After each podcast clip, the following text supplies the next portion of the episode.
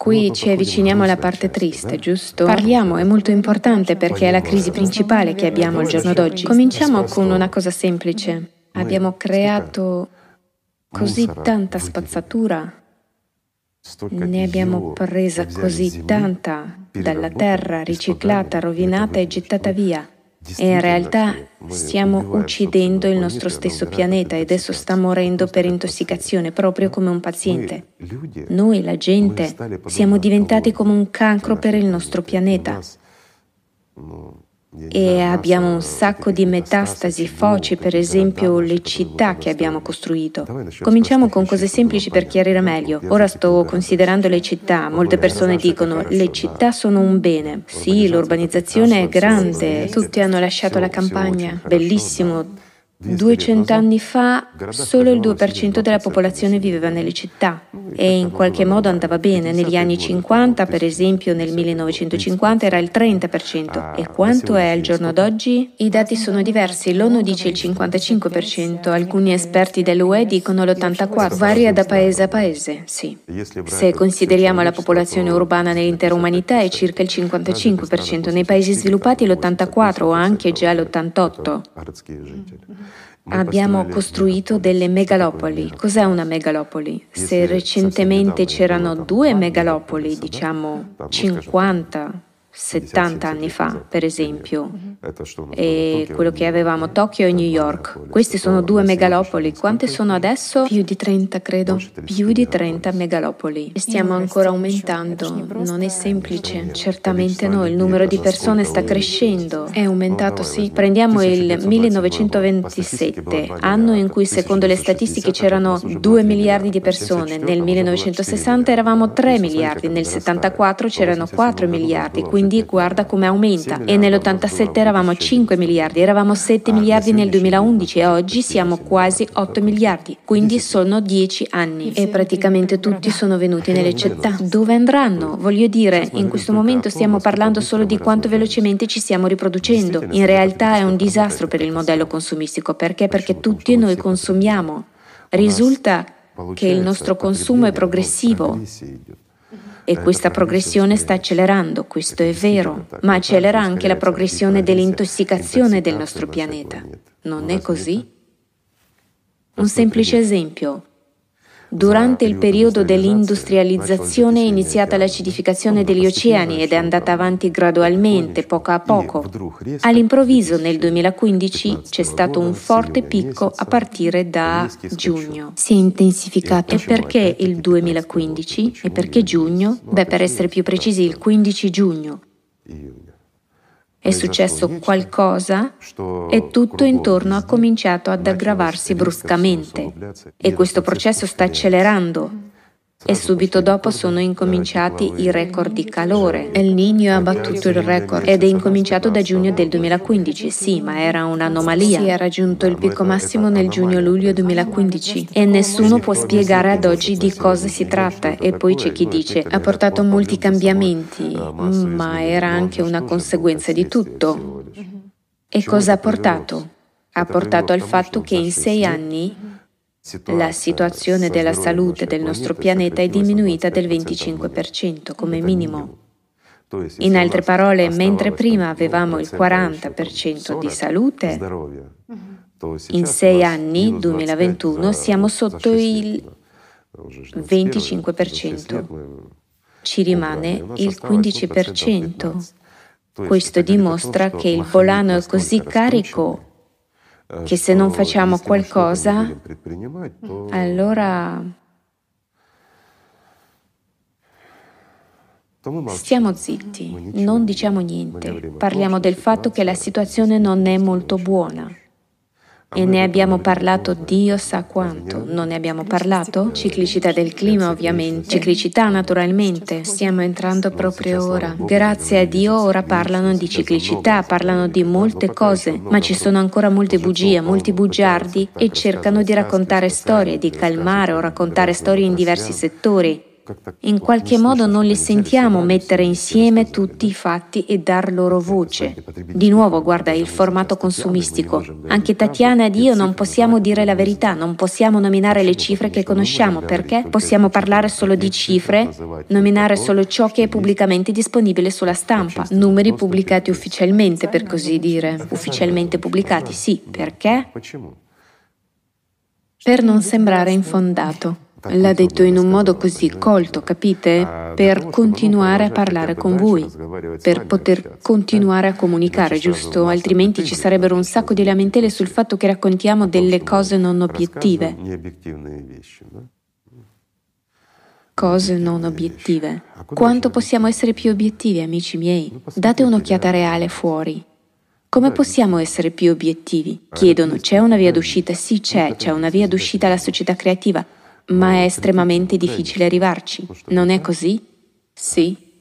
Guardate, durante due anni siamo cresciuti. Grazie a Dio abbiamo tantissima gente che partecipa al progetto Società Creativa, ma gente siamo 8 miliardi. Per decidere qualcosa la maggioranza delle persone di 8 miliardi almeno 6 devono dire sì, cominciamo e lo facciamo. E da allora possiamo passare all'azione.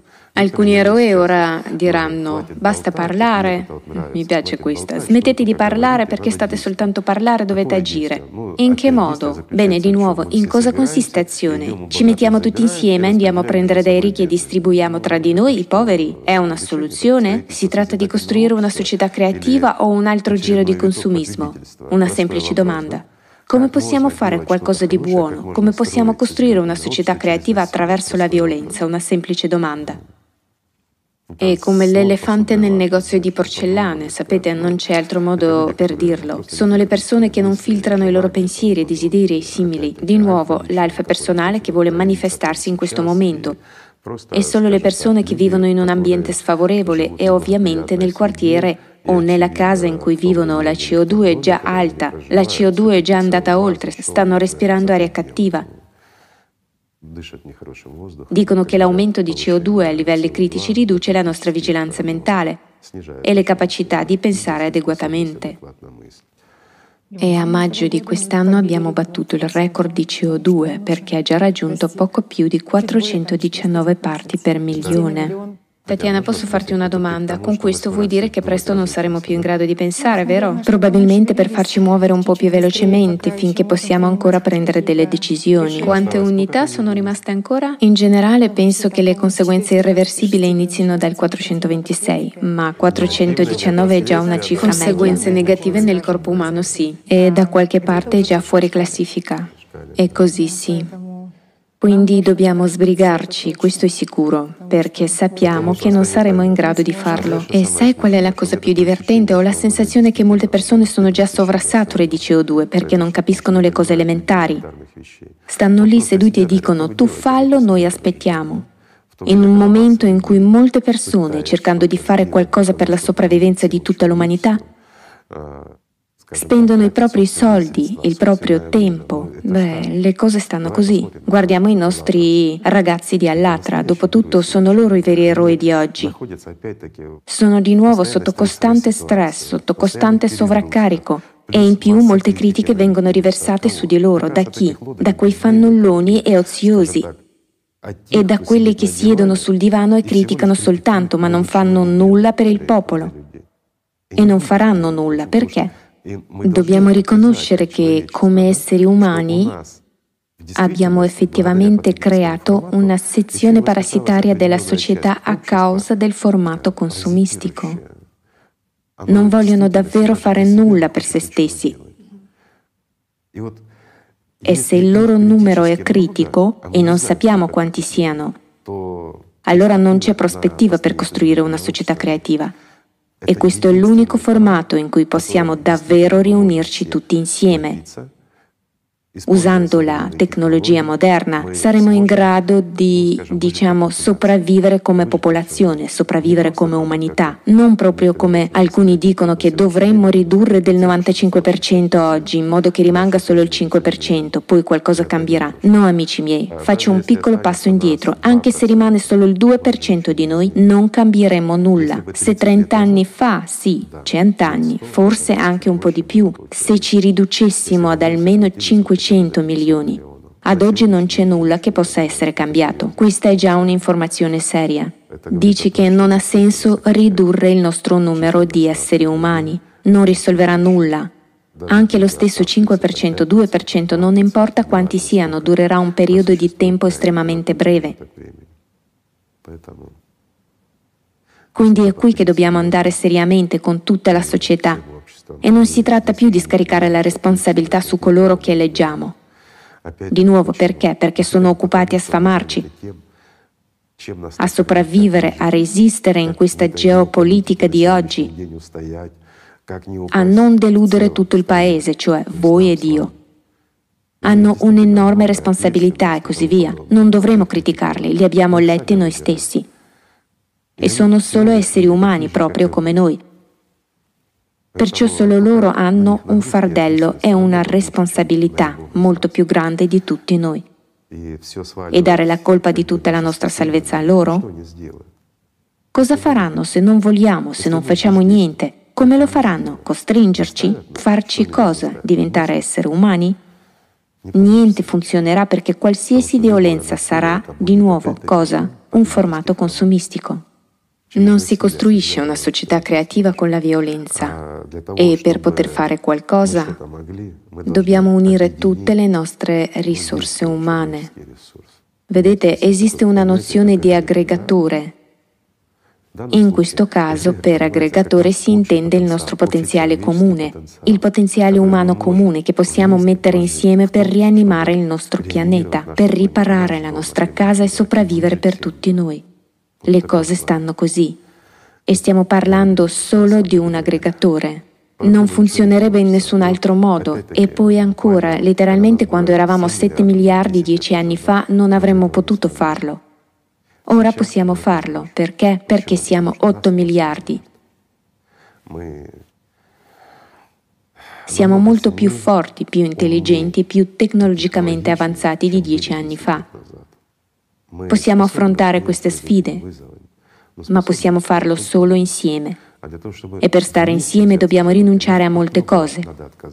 La stupidità, l'ottusità, l'egoismo, l'alfa, l'orgoglio, queste sono le piccole cose, infatti, che scompariranno comunque. Ma la domanda è, scompariranno con noi o scompariranno senza di noi nell'umanità? L'umanità rimarrà ma questa follia se ne andrà? O se ne andrà con noi, con l'umanità. Qui, amici miei, sta a noi decidere con voi e la domanda è seria, non è uno scherzo purtroppo.